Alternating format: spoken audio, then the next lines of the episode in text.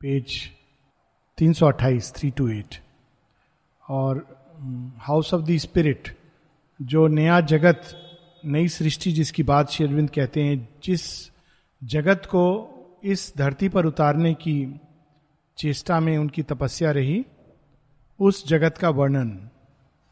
और अद्भुत जगत है ये, आनंद का जगत है, जिसमें कई प्रकार से एक खुला खुली क्रीड़ा होती है भगवान और आत्मा के बीच, भगवान और उन सत्ताओं के बीच। इस जगत में भी वही क्रीड़ा है, लेकिन अहंकार से ढकी हुई है, इसलिए हम उस प्ले को देख नहीं पाते हैं, इस कारण दुखी होते हैं। यही हम लोगों ने कल भी पढ़ा था कि चूँकि हम लोग प्ले से अनभिज्ञ हैं, इस कारण हम लोग इसको एक ट्रेजिडी के रूप में लेते हैं, बहुत दुखी होते हैं, लेकिन जब व्यक्ति सचेत हो जाता है कि ये वास्तव में क्रीड़ा है जो भगवान के और आत्म तत्व के बीच हो रही है तो पूरा दृष्टिकोण बदल जाता है और इस खेल में आनंद आने लगता है। जैसे एक छोटा सा उदाहरण ले लें कि एक छोटा बच्चा होता है चार पाँच महीने का और या उससे थोड़ा बड़ा भी और माँ अचानक उसको दिखाई नहीं दे तो बहुत व्याकुल हो जाएगा व्यथित हो जाएगा रोने लगेगा। आ, मेरे तो ऐसे तीन चार एक्सपीरियंसेस हो चुके हैं यहाँ पर छोटा बच्चा साथ में रखने में। और वो, उसको ऐसा लगता है कि मेरी माँ चली गई। सदैव सदैव के लिए चली गई। और वो बिल्कुल व्याकुल, व्यथित, रोना धोना जब तक वो माँ वापस नहीं आ जाती हैं। लेकिन वही बच्चा जब थोड़ा बड़ा होता है, जब उसको पता है कि माँ परमानेंटली नहीं गई हैं, थोड़ी देर के लिए चली गई हैं तो वो उस समय को एंजॉय करता है और माँ के आने की प्रतीक्षा करता है। उसको ये मालूम है कि माँ कहीं भी नहीं गई हैं। वो थोड़ी देर के लिए किसी अन्य कार्य से गई हैं। या एक और उदाहरण ले लें कि इसी संदर्भ में कि जब थोड़े बड़े बच्चे होते हैं तो लुका छुपी का खेल खेलते हैं तो उनको बड़ा मज़ा आता है। लेकिन अगर यही चीज़ एक लार्ज स्केल पर देखें तो मृत्यु क्या है? लुका छिपी का खेल है। लेकिन उस तरह से देखने के लिए जो साहस, जो ज्ञान, जो विशालता चाहिए, वो मनुष्य की चेतना में नहीं है। इसलिए हम लोग पीड़ित होते हैं इस खेल से। माता जी एक जगह लिखती हैं कि लोग इसको ट्रेजिडी समझते हैं क्योंकि उनको मालूम नहीं कि उस पार क्या है। तो एक जगह वो कहती हैं कि आ, मैंने कई बार देखा है कि लोग कहते हैं मृत लेकिन वास्तव में मृत कुछ नहीं होता। मैंने आ, मैं ऐसी जगहों पर गई हूँ जहाँ लिविंग और डेड जो जीवित है और मृत हैं एक साथ बैठकर सब कुछ कर रहे होते हैं। लेकिन जो इस यहाँ पर होते हैं उनको मालूम नहीं होता। तो वो परेशान होते हैं, लगता है कोई खो गया है, सदैव सदैव को चला गया है। लेकिन यही खेल सचेतन रूप से जब छोटे बच्चे खेलते हैं तो वो इसको पीड़ा नहीं होती उनको कि अरे मेरा मित्र छिप गया, मैं अकेला हूँ, सब लोग कहाँ कहाँ चले गए, उसके लिए खेल है। तो उसका वर्णन हम लोग यहाँ पढ़ रहे हैं कि कितने प्रकार से यह खेल वहाँ खेला जा रहा था। At hide and seek on a mother wisdom's breast वही जो हम लोग अभी बात कर रहे थे। लुका छिपी का खेल। लेकिन यहाँ जो लुका छिपी का खेल है, उसमें सचेतन नहीं है हम लोग, इसलिए हम लोग दुखी होते हैं। लेकिन वहाँ मालूम है सबको, जितनी भी वहाँ सत्ताएँ उनको मालूम है कि ये खेल है, क्रीड़ा है। An artist teeming with her world idea she never could exhaust its numberless thoughts and vast adventure into thinking shapes and trial and lure of a new living's dreams तो यहाँ पर हम लोग के पास हर चीज़ की एक सीमा होती है। एक अच्छे कलाकार का लक्षण ये होता है कि वो एक ही विषय पर, एक ही थीम पर अलग अलग रूप में उसको अभिव्यक्त कर सकता है। और ये कला, जो रियली मंझे हुए कलाकार होते हैं, उस कोई अगर भगवान को एक लाइन खींचकर अभिव्यक्त कर सकता है कैनवस को ब्लैंक रखकर अभिव्यक्त कर सकता है, उस कैनवस को नाना प्रकार के विविध रंगों से भरकर अभिव्यक्त कर सकता है क्या केवल मानसरोवर का चित्र चित्रित करके कर सकता है, और इन सब के पीछे मूल जो आइडिया है वो एक ही है। वो है ईश्वर तत्व को इस प्रकार से प्रकट करना। लेकिन जब हम सीमित होते हैं तो अगर हमको भगवान को अभिव्यक्त करना है तो क्या करेंगे? हमने कोई फ़ोटो देखी है कृष्ण जी की बांसुरी बजाते हुए या शिव जी की सांप को गले में लटकाए हुए? तो हम उसको बनाएँगे तो लगेगा हम भगवान की प्रतिमा बना रहे हैं। लेकिन ये तो सीमा है। वास्तव में अनेकों अनेकों रूप से सारी सृष्टि उसको अभिव्यक्त करती है। और उस जगत में यह सत्य चरितार्थ हो रहा था। क्योंकि वहाँ पर ज्ञान की सीमा नहीं थी और सृजनशीलता की सीमा नहीं थी। Untired of sameness and untired of change अद्भुत लाइन है। दो प्रकार से व्यक्ति यहाँ पर टायर्ड हो जाता है बोर हो जाता है। लोग कहते हैं ना, एक ही चीज़ को रोज रोज करते हुए बोर हो गए तो संडे को एक ब्रेक लेते हैं। कहीं और चलते हैं लेक चलते हैं पिकनिक पे जाते हैं, एक ही चीज़ रोज रोज करते हुए सो वहाँ पर लोग सेमनेस से टायर्ड हो जाते हैं। या फिर अगर रोज चीज़ें बदलती रहे तो भी कहते ओफ, ये रोज रोज रोज हर चीज़ बदल रही है। थोड़ा स्टेबिलिटी होनी चाहिए, व्यवस्था होनी चाहिए। हम लोग सेमनेस से भी टायर्ड हो जाते हैं चेंज से भी टायर्ड हो जाते हैं। लेकिन वो एक ऐसा जगत है, जहाँ सेमनेस भी टायर्ड नहीं कर रही है और चेंज भी थकान नहीं दे रहा बोर्डम नहीं है उस जगत में। हर प्रकार से अंदर आनंद है। क्योंकि उस एक को धारण किया हुआ है सबने। Endlessly she enrolled her moving act a mystery drama of divine delight यहाँ भी ड्रामा है। लोग कहते हैं कि भगवान का खेल है। लेकिन ये ड्रामा में डिलाइट नहीं है। सुख है, दुख है। क्योंकि हम लोग ओरिजिनल स्क्रिप्ट नहीं जानते। और खेल से इतना आइडेंटिफाइड हो जाते हैं। माँ कहती हैं, ये बहुत बड़ी समस्या है मन की। बहुत सीरियस हो जाता है। इसलिए वो भगवान को खो देता है। वास्तव में इतना सीरियस होने की आवश्यकता नहीं है। ये खेल है।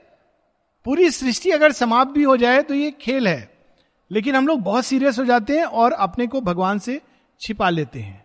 एक जगह माँ कहती है, प्रेयर्स में, प्रार्थना और ध्यान में, जब हम हर समय यह प्रयास करते हैं कि हम सही करें सही करें, वो भी बैडविल के रूप में कार्य करता है। क्योंकि हमारी चेतना इतनी सीमित है, हम लोग नहीं जानते हैं।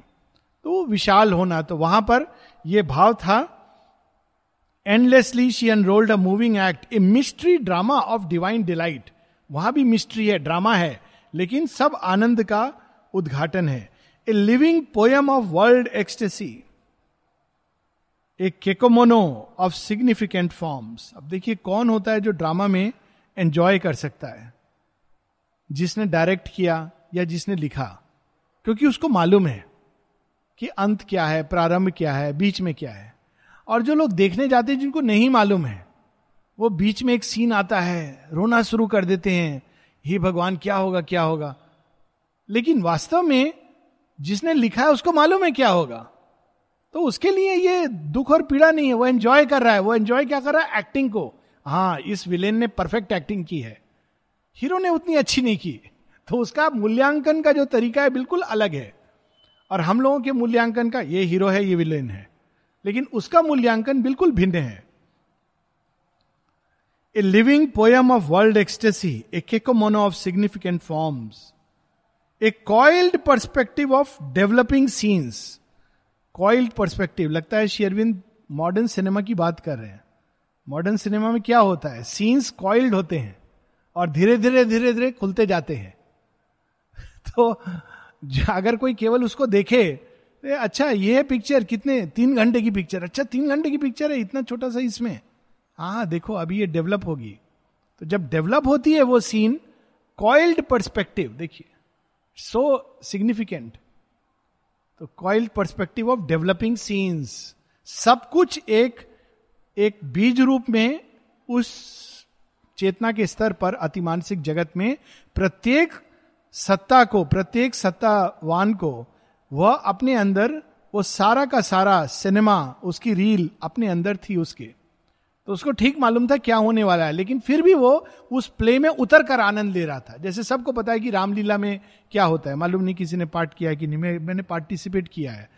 कितना सबको मालूम है कि रामलीला में क्या होना है। राम जीतेंगे रावण से अल्टीमेटली पर वो करने में जो आनंद आता है सब मालूम होकर भी that is the delight of the play a brilliant chase of self revealing shapes an ardent hunt of soul looking for soul देखिए सेल्फ रिबिलिंग शेप्स अभी क्या होती है, हम कहते हैं कि आकृतियाँ ढक लेती हैं सत्य को। लेकिन वहाँ पर आकृतियाँ जैसा सत्य होता था, उसको प्रकट करती थी। इस भाव को अब श्री अरविंद आगे और भी बढ़ाएँगे। A seeking and a finding as of gods मनुष्यों की सीकिंग क्या होती है? क्षणिक। थोड़ी देर के लिए सीकिंग होगी, बहुत जल्दी वो गिव अप कर देंगे। छोड़ो छोड़ो छोड़ो। हर चीज़ में। चाहे वो जीवन की एक बाहरी चीज़ हो या आंतरिक सत्य की चीज़ हो। शेरविंद सिंथिस ऑफ़ योग में कहते हैं सक्सीड कौन करता है जीवन में? वहाँ कहते हैं, वो मूल मंत्र के रूप में देते हैं। चाहे बाहरी जीवन हो या आध्यात्मिक जीवन हो सक्सेस उसी को आती है जो स्थिर रहकर परस्यू करता जाता है गिव अप नहीं करता। अंत तक। तो seeking of god seeking of gods क्या होती है? इस तरह की सीकिंग होती है। वो गिव अप नहीं करते हैं। अब देखिए, राम जी को कितना अद्भुत उनके जीवन में। कोई ऐसा, अगर एक बाहरी स्तर पे देखें, कोई ऐसा हस्बैंड नहीं होगा, जिसको वाइफ राक्षस, उस समय का राक्षस राज उठा के ले गया। पता नहीं मालूम, कोई वहाँ पर सैटेलाइट जीपीएस सिस्टम नहीं है कि आपको प्रोजेक्ट हो जाएगा कि कहाँ छिपाया हुआ इसने। उसके पास न्यूक्लियर बॉम्ब्स हैं, और इनके पास एक तीर धनुष लेकिन गिव अप नहीं करते हैं, संन्यास नहीं लेते हैं कि ठीक है, जो हुआ अच्छा हुआ गीता में लिखा है, भगवान ने अच्छा है, मैं संन्यास ले लूँ। जो मेरे जीवन में हुआ अच्छा हो गया। ऐसा नहीं करते हैं। संन्यास नहीं लेते हैं। साधन नहीं है। फिर भी जो भी लिमिटेड साधन है, बंदर भालू, वो कहते, नहीं, मुझे तो ये कर्म करना है। मैं जीतूँगा या नहीं जीतूँगा, ये आवश्यक नहीं है। ये करने वाला कर्म है and I have to do it ये होती है सीकिंग ऑफ़ गॉड और मानव सीकिंग क्या है? अब चली गई चली गई, अब क्या उसके पीछे भागना? या गिव अप अच्छा हुआ, ऐसे भी लोग बोल देते हैं। लेकिन जो रियल लव है, जो रियल सीकिंग है, वो ऐसे गिव अप नहीं करता है। वो अंत तक उस चीज़ का साथ देता है सीख करता है, खोजता है सत्य को। और उसको पाता भी उसी प्रकार से, क्योंकि जब हम एक लंबी सीकिंग के बाद किसी चीज़ को पाते हैं तो उसके पाने का अपना आनंद होता है। तो seeking and a finding as of gods there matter is the spirit's firm density हम लोग कहते हैं जड़ तत्व और हे दृष्टि से देखते हैं। शेयरविंद बताते हैं और ये हमारे पुराने वेदों में भी है मैटर uh, क्या है? आत्म तत्व ने ही स्वयं को घनीभूत करके अपने ही प्रगटन के लिए प्योर एक्सटेंशन ऑफ़ स्पेस बनाया। That is the first matter matter क्या है? जिसको हम लोग अभी जड़ तत्व कहते हैं उसी आत्म तत्व ने अपने आप को स्पेस और टाइम के उसमें एक्सटेंड कर दिया। तो स्पेस अगर एक्सटेंड हुआ तो वहाँ कोई तो चीज़ है जो मैटर के रूप में है। फॉर्मलेस चीज़ तो एक्सटेंड नहीं होती है। तो वो पहला मैटर है जिसको भगवान ने अपनी अभिव्यक्ति के लिए प्रकट किया। लेकिन वही चीज़ धीरे धीरे धीरे पंच तत्व जिसकी बात ट्यूसडे की क्लास में हुई थी, पंच तत्वों में आती हुई अल्टीमेटली ये ठोस जगत बन गया। और ठोस जगत में आते ही जो आत्म तत्व का जो पर्दा है, वो बहुत कड़ा और घना हो गया। वही चीज़ है, लेकिन वो इतना बड़ा पर्दा बन जाती है। वही चीज़ है जो डायमंड है और वही चीज़ है जो कोयला है। दोनों के बीच मूल रूप में कोई अंतर नहीं है। लेकिन कोयला ढक देता है और डायमंड सब कुछ दिखा देता है। यही अंतर है। तो प्रारंभ में जो मैटर जो बनता है, जो ओरिजिनल मैटर है, वो प्योर ट्रांसपेरेंट मैटर है। जो आत्म तत्व को ढकता नहीं है, उसको दिखाता है। An artistry of glad outwardness of self और उस मैटर के द्वारा सेल्फ जो अंदर छिपा है, वो स्वयं को बाहर प्रोजेक्ट करता है। और जब ये अनुभव हो जाता है, तब ये भाव कि अंदर जाना होता है, भगवान को ढूँढने, अंदर है, ये समाप्त हो जाता है। हम लोग कल जो पढ़ रहे थे माता जी की राइटिंग एजेंडा में, कि पहले मैं ये कहती थी इनवर्ड आउटवर्ड अब वो भेद समाप्त हो गया है। जो इनवर्ड है वही आउटवर्ड है।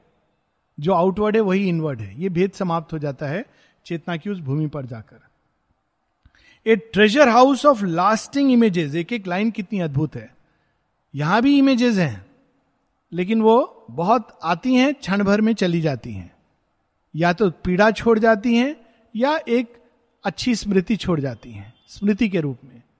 लेकिन वहाँ पर lasting images where sense can build a world of pure delight अब देखिए यहाँ ट्रेडिशनल योग और शेयरविंद के योग में अंतर शुरू हो गया। कई जगह पर है। साधारण योग में कहते हैं ट्रेडिशनल योग में, ये इंद्रियाँ, ये तो बंधन है, ये तो बांधती हैं। कैसे बांधती हैं? सुख, दुख, मात्रा, स्पर्श, आनंद को ढक देती हैं। इंद्रियों के कारण हम भ्रमित होते हैं। वास्तव में इंद्रियों से हम भ्रमित नहीं होते हैं। हम मन के कारण भ्रमित होते हैं। मन कहता है, ये सुख देता है मुझे, ये दुख देगा। तो हम भ्रमित हो जाते हैं। लेकिन वास्तव में इंद्रियाँ भ्रमित नहीं करती हैं, वो तो रिपोर्ट करती हैं हर चीज़ को, जैसी है वैसी लाकर देती हैं। जैसे कोई पोस्टमैन है, चिट्ठी लाकर दे देता है। पुराने समय में होता था पोस्टमैन तार लाता था, अभी तो बंद हो गया। तो जब किसी के घर में आती थी सूचना तार तो घर में सब लोग, जो कोई खाना खा रहा है छोड़ देगा, कोई कुछ भी कर रहा है तार आया है, पता नहीं क्या आया है। जैसे तो सब लोग क्या आया है? तो उसमें अगर लिखा है सो एंड सो डाइड तो तार वाले को भी अच्छा नहीं लगता था ये खबर देना। वास्तव में वो कुछ नहीं कर रहा है, वो तो रिपोर्ट कर रहा है। तो लोग देखते थे, फिर वो मुड़ के चला जाता था। या तार आता था, फला फला का सिलेक्शन हो गया। तो पोस्टमैन को क्या कहते थे लोग? रुक जाइए थोड़ा, आप कुछ मिठाई लेके जाइए। या वो खुद ही बोलता था, सर, कुछ नाश्ता पानी का होगा? क्योंकि उसको मालूम है गुड न्यूज़ लेकर आया है। तो वास्तव में न्यूज़ उसने कुछ क्रिएट नहीं की है। वो तो केवल एक माध्यम है। तो इंद्रियाँ केवल माध्यम है। लेकिन ये इंद्रियाँ सीमित रूप में हम लोगों को चीज़ें दिखाती हैं, क्योंकि उनकी सीमा है। वो उसके आगे का, पीछे का सत्य नहीं दिखा पाती। लेकिन यह संभव है कि इंद्रियाँ इतनी रूपांतरित हो जाएँ। शेयरविंद कहते हैं, सुपरामेंटल सेंस इवन उनकी पोयम है डिवाइन सेंस यानी इंद्रियों को सुखाना, गलाना, दिलीप कुमार रॉय जी के पूछते हैं। दो छोटी सी स्टोरी भी है इसकी। वो शुरू में आए तो वो तो बहुत कॉम्प्लेक्स पर्सनैलिटी थी उनकी। इमोशनल भी डेवलप्ड माइंड भी डेवलप्ड सोल भी डेवलप्ड कठिनाइयाँ भी उतनी डेवलप्ड और इंद्रियगत जीवन भी डेवलप्ड तो कहते हैं, मैं योग कैसे करूँगा? इतना, ये तो कठिन योग है। तो उनको दूसरे तीसरे दिन निरोधा बुलाते हैं, चाय की पार्टी है, आप आ जाइए। तो कहते अच्छा चाय भी यहाँ पार्टी हो सकती है चाय की? हाँ हाँ आप ज़रूर आइएगा, रसगुल्ला भी होगा। तो गए, बड़े खुश हुए, रसगुल्ला खाया। उसके बाद कहते हैं, यदि रसगुल्ला और चाय अलाउड है तो मैं ये योग कर सकता हूँ। लेकिन जब योग में बढ़ने लगे तो देखा कि असल योग तो रियल डिफ़िकल्ट है। चाय, रसगुल्ला छोड़ना तो आसान काम है। तो वो शेयरविंद को लिखते हैं कि पूछे नहीं लगता, मुझे तो लगता है मुझे इंद्रियों को सुखा देना चाहिए, गला देना चाहिए। पुराने योगी ठीक थे, गेरुआ वस्त्र पहन के चले जाना चाहिए। तो शेरविंद कहते हैं, फिर तुम अपनी कॉम्प्लेक्स पर्सनालिटी का क्या करोगे? चार दिन गेरुआ वस्त्र पहनोगे, वहाँ भी दुखी हो जाओगे, पीड़ित हो जाओगे। साथ में कहते हैं कि इस योग में इंद्रियों को गलाना, सुखाना ये रास्ता नहीं है। इंद्रियों में इंडल्ज करना भी रास्ता नहीं है, गलाना, सुखाना भी रास्ता नहीं है। इंद्रियों को सूक्ष्म बनाना, रिफाइन करना यह रास्ता है। यह ज़्यादा कठिन है। गलाना, सुखाना आसान है। करेला, रसगुल्ला मिला के खा लो, बोलो एक ही है, समान है। वो आसान है। या इंडल्ज करना तो बहुत ही आसान है, हम सब लोग करते रहते हैं। लेकिन उसको रिफाइन करना कि हम केवल उस भोजन को नहीं, देखें उसके पीछे तत्व को। और गीता में इसका संकेत है। वो श्री कृष्ण कहते हैं कि जो ब्रह्म भूत होता है वो जो खा रहा है, वो भी ब्रह्म है, और जिस हाथ से जो जो वस्तु है खा रहा है, वो भी ब्रह्म है, और जो व्यक्ति खा रहा है, वो भी ब्रह्म है, और ब्रह्म ब्रह्म से मिल रहा है। बहुत सुंदर श्लोक है। और कई लोग जो ट्रेडिशन के हैं, वो ये श्लोक पढ़ते हैं भोजन करने के पहले, है ना? नरेंद्र भाई को पूरा याद होगा ब्रह्म ब्रह्मर्पणम, बड़ा सुंदर श्लोक है वो। तो ये रियलिटी है चेतना की। एक बार श्री अरविंद को बहुत समय के बाद तो वेजिटेरियन हो गए थे, एक डिवोटी के घर गए तो उसने उनके लिए माछ बनाया, फ़िश। लगा, बंगाली है आफ्टर ऑल तो उनको फ़िश पसंद आएगी। तो जब फ़िश रखी गई उनके सामने तो पहले तो वो सब खाते थे, मीट वगैरह सब कुछ। तो श्री अरविंद मौन हो गए। तो जो उनके साथ थे, यही मुनि सुरेश चक्रवर्ती, नलनी दात तो उनमें से किसी एक ने कहा कि he does not take fish any more अब वो फ़िश नहीं खाते हैं। तो शेयरविंद ने कुछ नहीं कहा था तब तक। फिर शेयरविंद स्माइल करके उन्होंने लिया फ़िश खाया। और फिर वो कहते हैं दिस टू इज़ ब्रह्मन एक चेतना की अवस्था है। हर व्यक्ति इसको नहीं कर सकता और इसको हम बोल करके स्वयं को धोखा नहीं दे सकते हैं। बट एक अवस्था है जिसमें हर चीज़ एक अलग उसमें रस आता है। हर चीज़ के पीछे जो छिपा रस है, और उसका टेस्ट होता है कि आदमी करेला भी खा ले। बिना श्रिंक किए तो मतलब वो उस सीढ़ी को पार कर गया है। बहुत सारे लोग हैं शायद, उसको पार किए हुए। The senses there were outlets of the soul आत्म तत्व उन सेंसेस के थ्रू अपने को पोर कर रहा था। आउटलेट्स देखिए, यहाँ एक और भाव है। इनलेट नहीं है केवल आउटलेट भी है। सेंसेस दूसरी चीज़ों पे प्रभाव डाल सकते हैं। और आँख के साथ तो ये बड़ा कॉमन है। प्रयास कर सकते हैं हम लोग कभी कि किसी को हम लोग बुलाए ना। बुलाने का मन है, बुलाए ना और व्यक्ति खड़ा है। केवल अपनी दृष्टि से प्रयास कीजिए कि वो मुड़े, आपकी बात सुने। इट्स एन इंटरेस्टिंग एक्सपेरिमेंट उसी प्रकार से टच के द्वारा, कुछ कहने की आवश्यकता नहीं है। टच के द्वारा कई चीज़ें हम लोग पास कर सकते हैं। तो जब सेंसेस आत्म तत्व को पूरी तरह प्रकट करती हैं तो सारी दृष्टि, स्पर्श, जितनी भी सेंसेस हैं, लेने वाली भी और जाने वाली भी, ये सभी कुछ आत्मा को प्रकट करने का साधन बन जाती हैं। Even the youngest child thought of the mind incarnated some touch of highest things there substance was a resonant harp of self कितनी सुंदर सब्सटेंस पदार्थ। पदार्थ को कभी आत्म तत्व से कोई जोड़ता नहीं है। हालाँकि गीता में लिखा है कि मैं औषधि भी हूँ। बड़ी सुंदर बात। पदार्थ जो है, उसके अंदर भी जल तत्व। वो कहते हैं कि मैं इसमें जल हूँ। पंच जो जो जल है, उसमें मैं गंगा हूँ। इस प्रकार से कई जगह कि जितने भी पदार्थ हैं, उसके अंदर भगवान का निवास है। लेकिन वो छिपा हुआ इसलिए हम उसको महसूस नहीं कर पाते। लेकिन भारतवर्ष में एक प्रकार से कुछ विशेष पदार्थों को कहा गया कि वो भगवान से जुड़े हुए हैं। चाहे वो चंदन हो या तुलसा हो कई चीज़ों में लेकिन उस जगत में जितने भी पदार्थ थे वो वास्तव में क्या थे? रेजोनेंट हार्प हार्प क्या है? आ, संगीत बिना वाद्य यंत्र हार्प रेजोनेंट यानी वो स्वतः ही आत्म तत्व के प्रभाव से वह झंकृत हो रहे थे।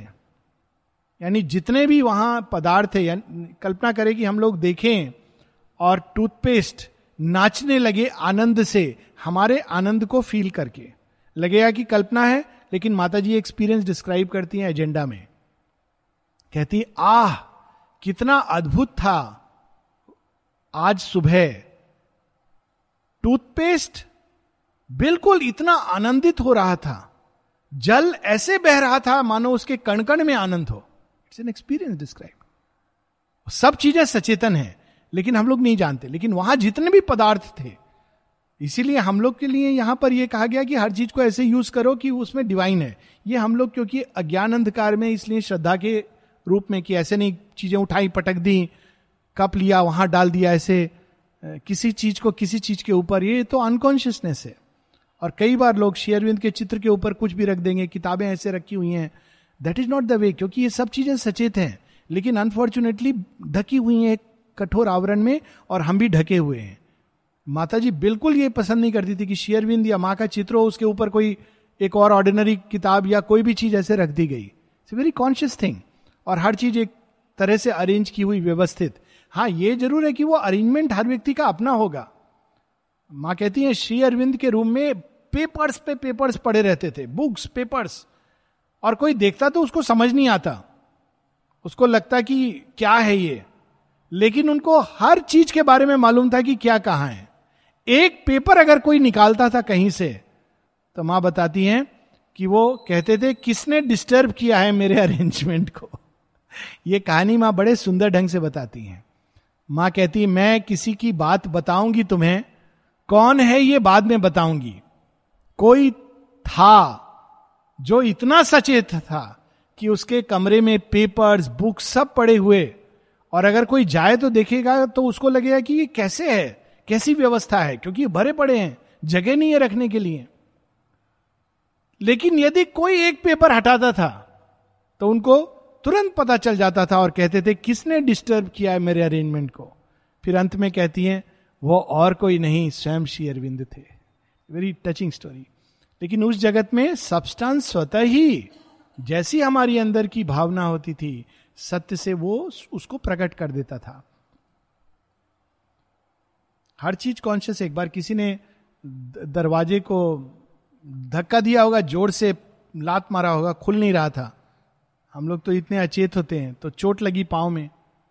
तो शेयरविंद को चिट्ठी लगी कि, सर, मेरे पाँव में चोट लग गई है दरवाजे से मैं क्या करूँ?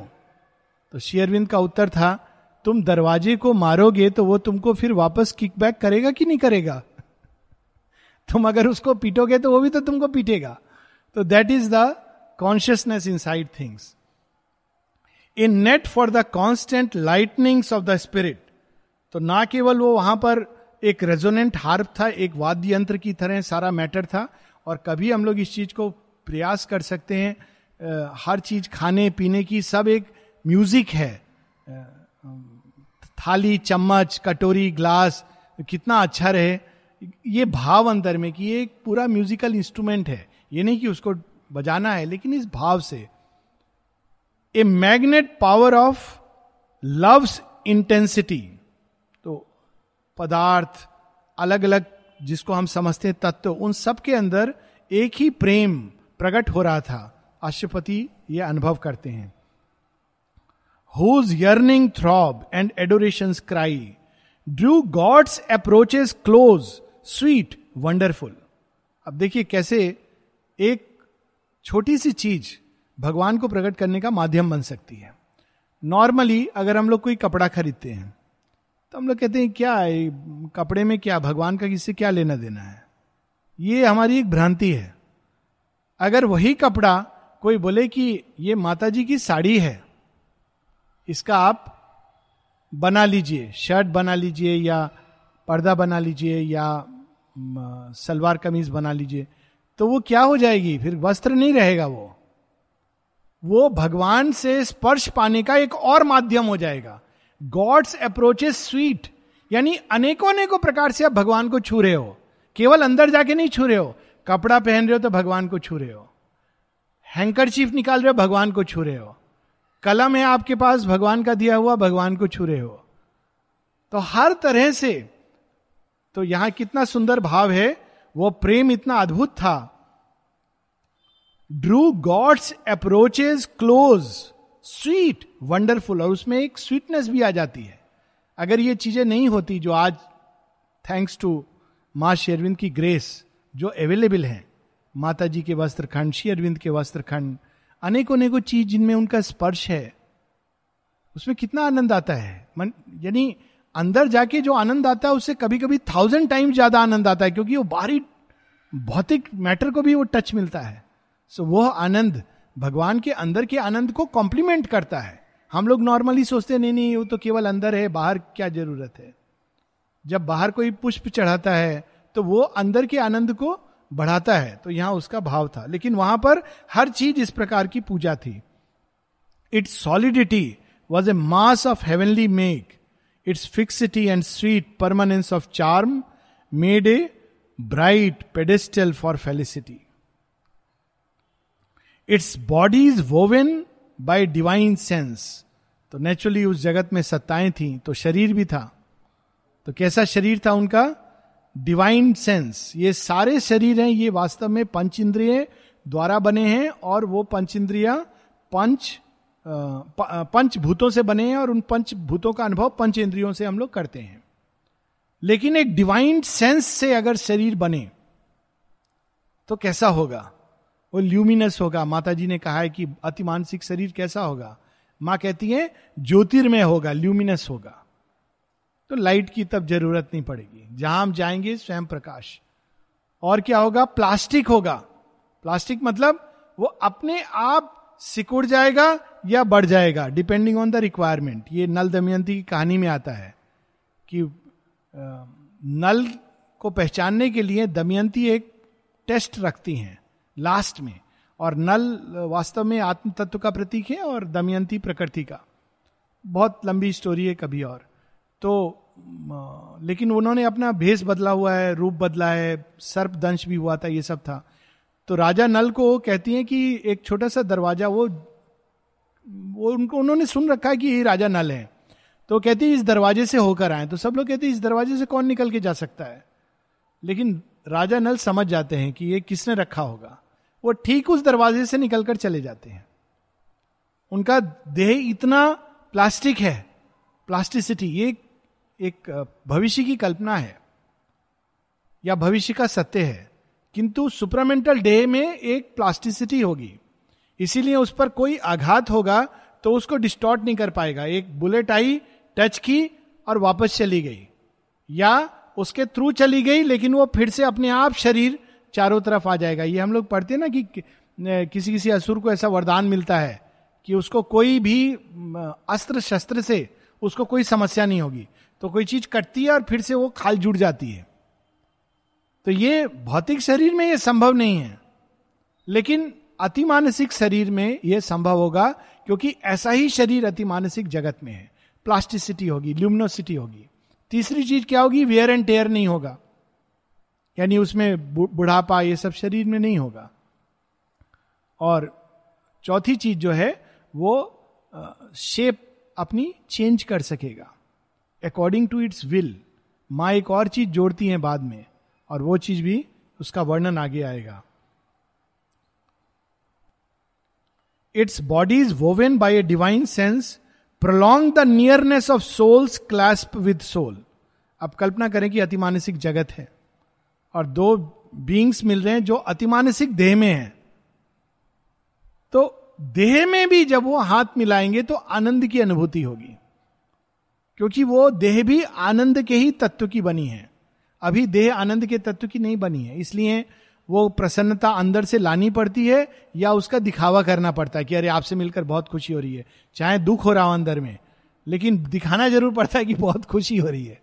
लेकिन अतिमानसिक जगत में ये नहीं होगा। वो स्पॉन्टेनियसली जितनी भी देह हैं, उनके अंदर आनंद का ही स्पंदन होगा।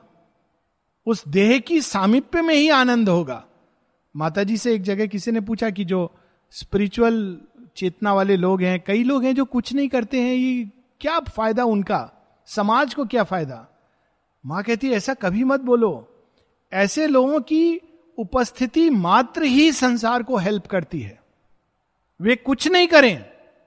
एक जगह पर बैठे रहें, लेकिन उनका शरीर एक स्पंदन और ऊर्जा का केंद्र बन जाता है।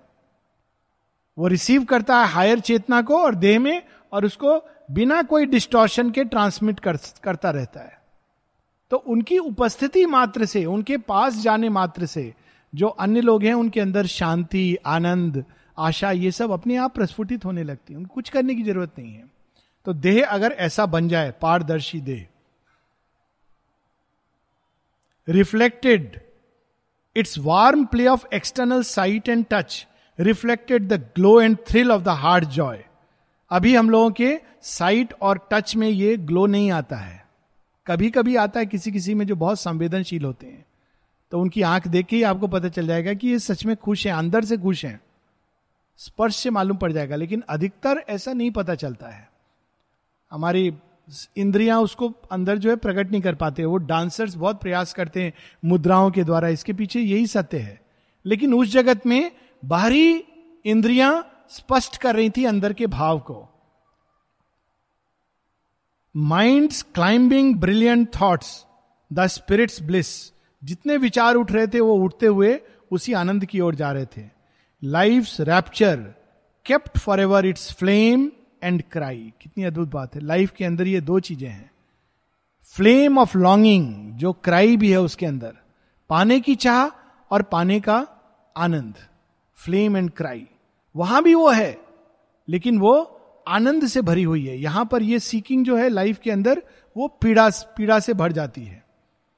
All that now passes lived immortal there in the proud beauty and fine harmony of matter plastic to spiritual light यहाँ पर ये चीज़ें क्षणिक होती हैं क्योंकि जड़ तत्व उसको सोख कर समाप्त कर देता है। समाप्त तो नहीं कर सकता, लेकिन वो एकदम डार्कनेस में डाल देता है।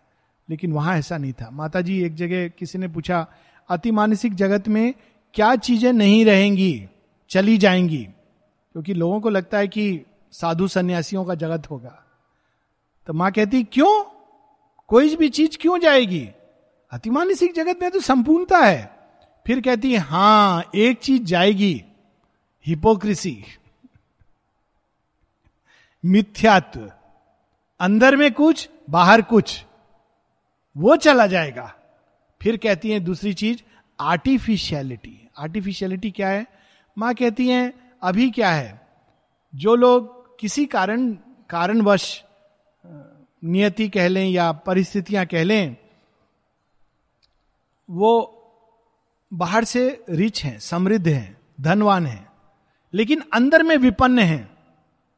ये तो बाहर, इस संसार में अभी जो दुर्व्यवस्था उसमें देखा जाता है, अंदर से बहुत डेवलप्ड है, संपन्न है व्यक्ति, लेकिन बाहर से विपन्न है। उसके पास धन नहीं है। तो वो कुछ नहीं ले सकता अंदर से संपन्न होके। लेकिन ऐसे लोग हैं जो अंदर में विपन्न हैं, बाहर से संपन्न हैं।